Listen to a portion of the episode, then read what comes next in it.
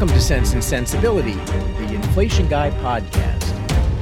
I am Michael Ashton. I am the Inflation Guy, and I am your host today.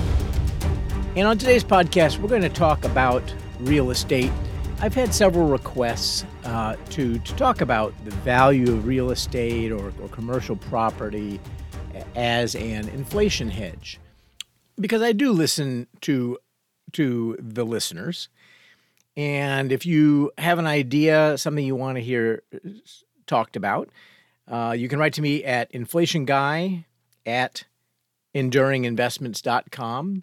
And there are various other ways to get in contact with me that I'll mention at the end of the broadcast. But but um, today we're going to talk about real estate. Now, um, many consumers, as it happens, do in fact naturally sit on a very good long-term inflation hedge. If you own a home, yeah, and in fact, if you look at a lot of retirees or near retirees uh, that are going to get an inflation-linked annuity uh, through Social Security, and they they own a home, you know, retirees are not necessarily in as bad a position with respect to inflation as we as we like to think. Now, if you are if you if you sold your home when you retired and, and you moved into an apartment, um, uh, and you took your Social Security early, so it's it's not a, a, a large amount, then okay, you're not quite in the same situation. But but there are a lot of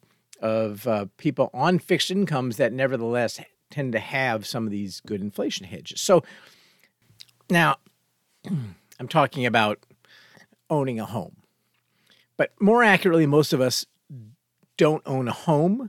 We own a levered hedge fund like long position in residential real estate, right? Because because most of us don't own the homes we live in. We the bank owns most of it. Uh, we we have title to it, but we've borrowed most of it. So you know, it's um, the amount of equity in our home is, is a lot less than the value of the home in, in many cases, in most cases, I would say.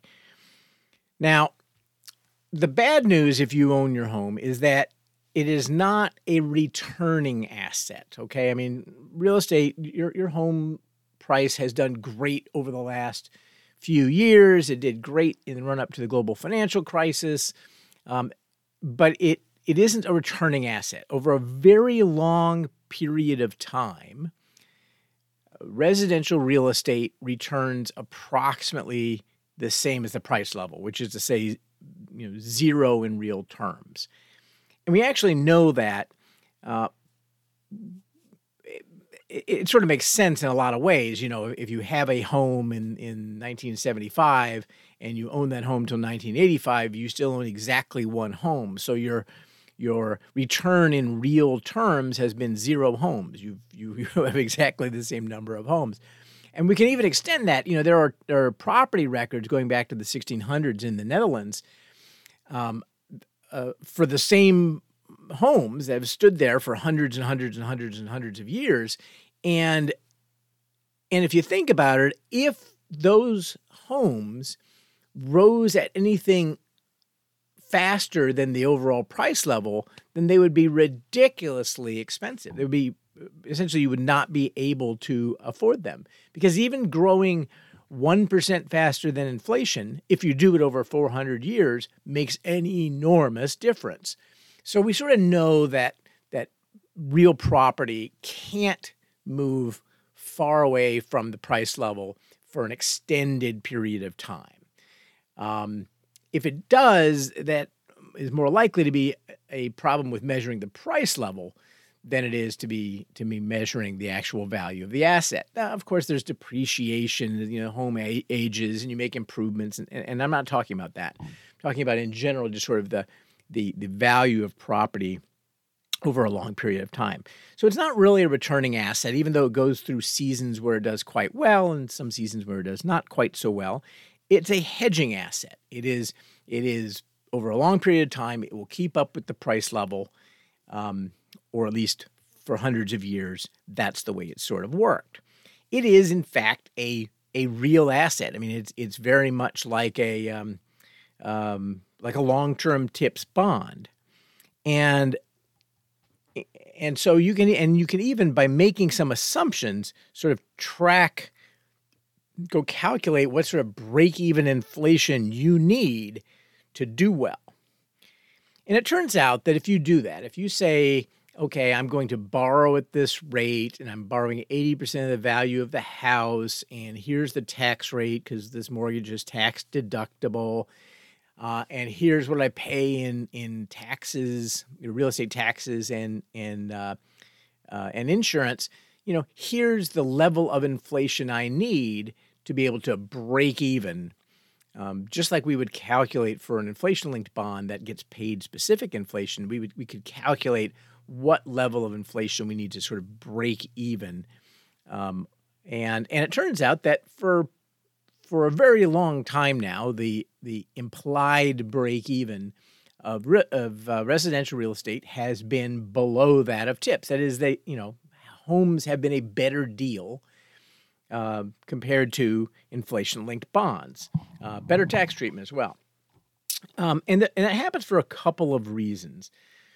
One of the reasons is that when you buy a home, you're buying you're buying it with a subsidized interest rate, right? So whatever you pay in taxes, um, or whatever you pay in, in in mortgage interest is deductible if you itemize your taxes, and and if you don't want to itemize your taxes, this is a different calculation. But if you own a home that's a reasonable size and you pay real estate taxes, chances are pretty good that it makes sense to itemize your, your taxes. And then you end up having a subsidized uh, borrowing cost. Um, secondly, that level is very, very low.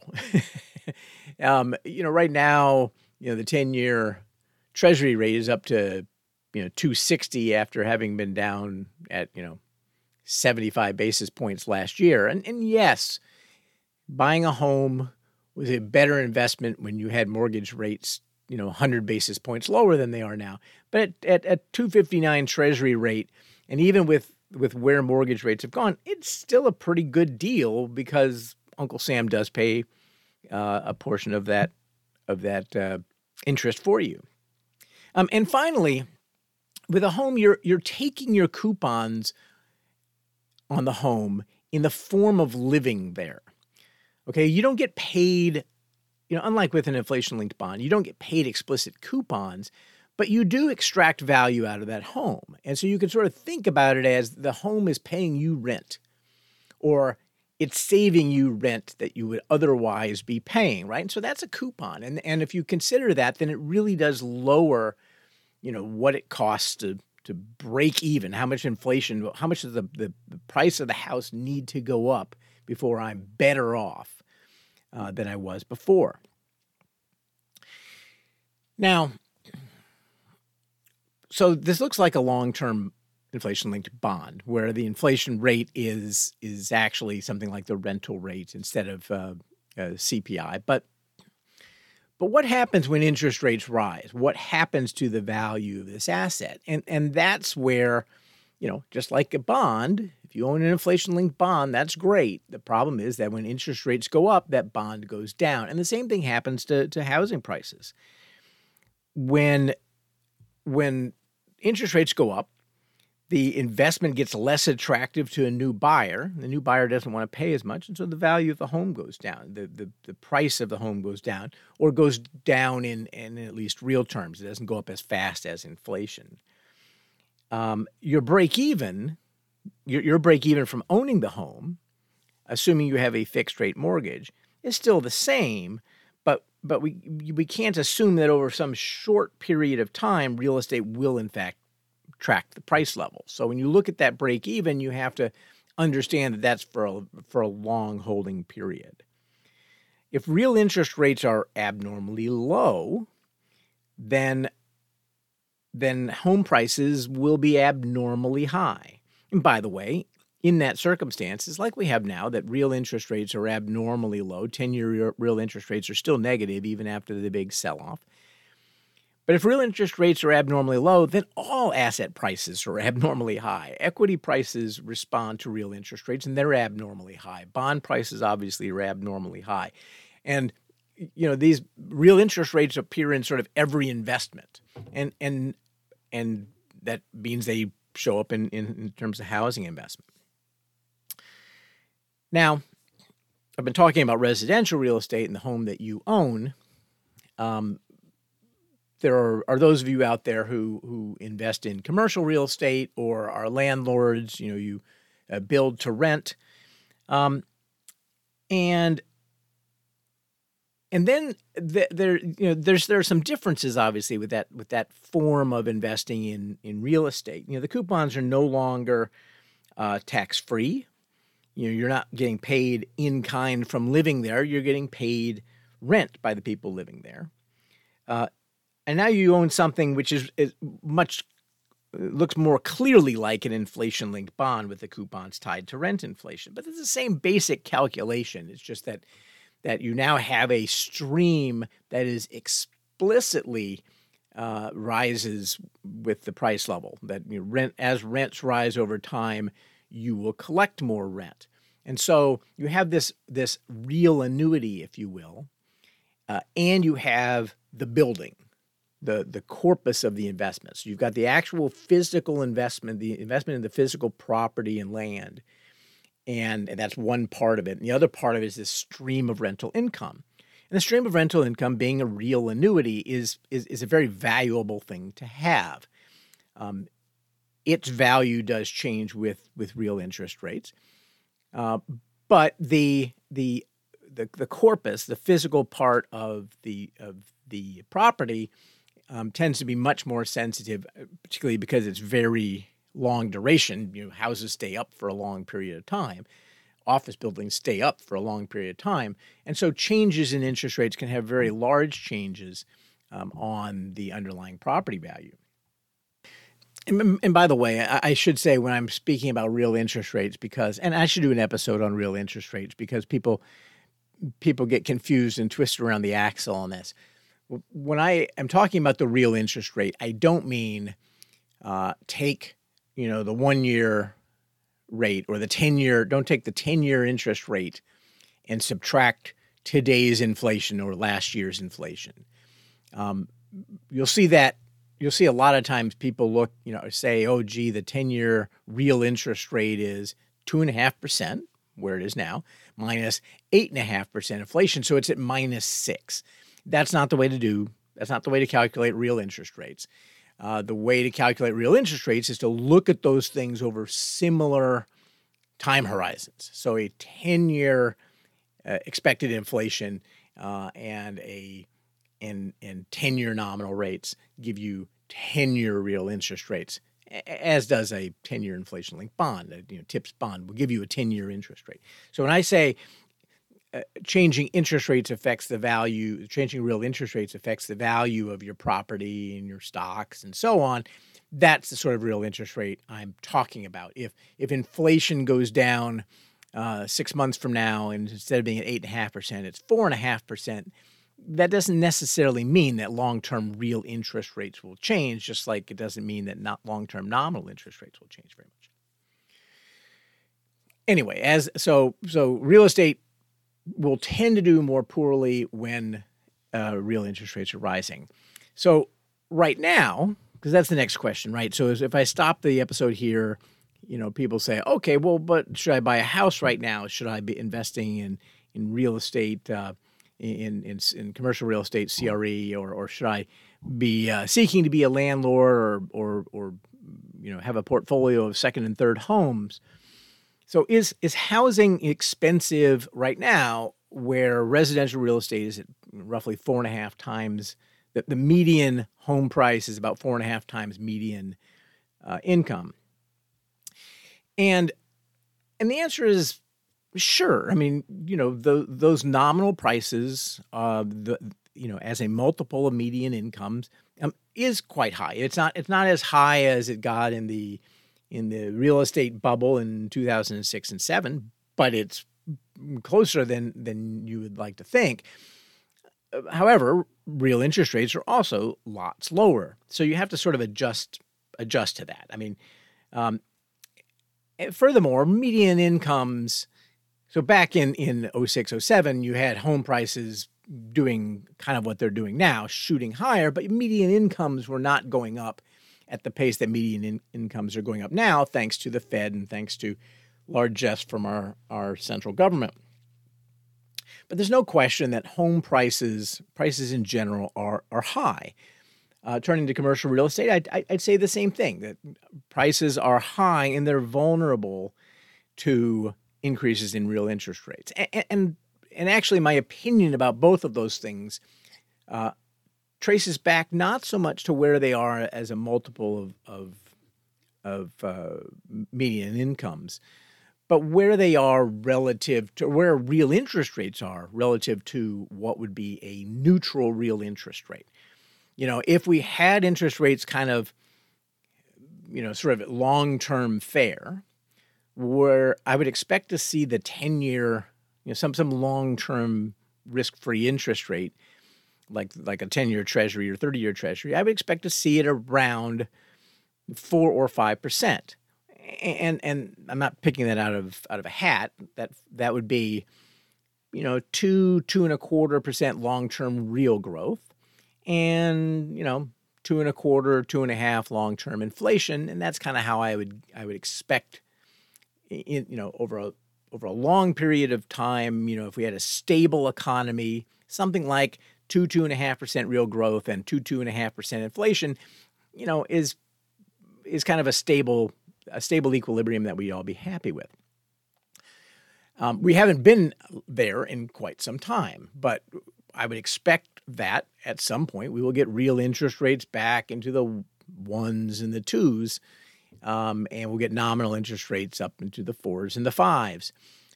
And, and so that's why I think real estate and equities and lots of other assets uh, all look expensive, is that at the end of the day, we've got real interest rates that are artificially far too low. Um, that's starting to correct. I don't know how.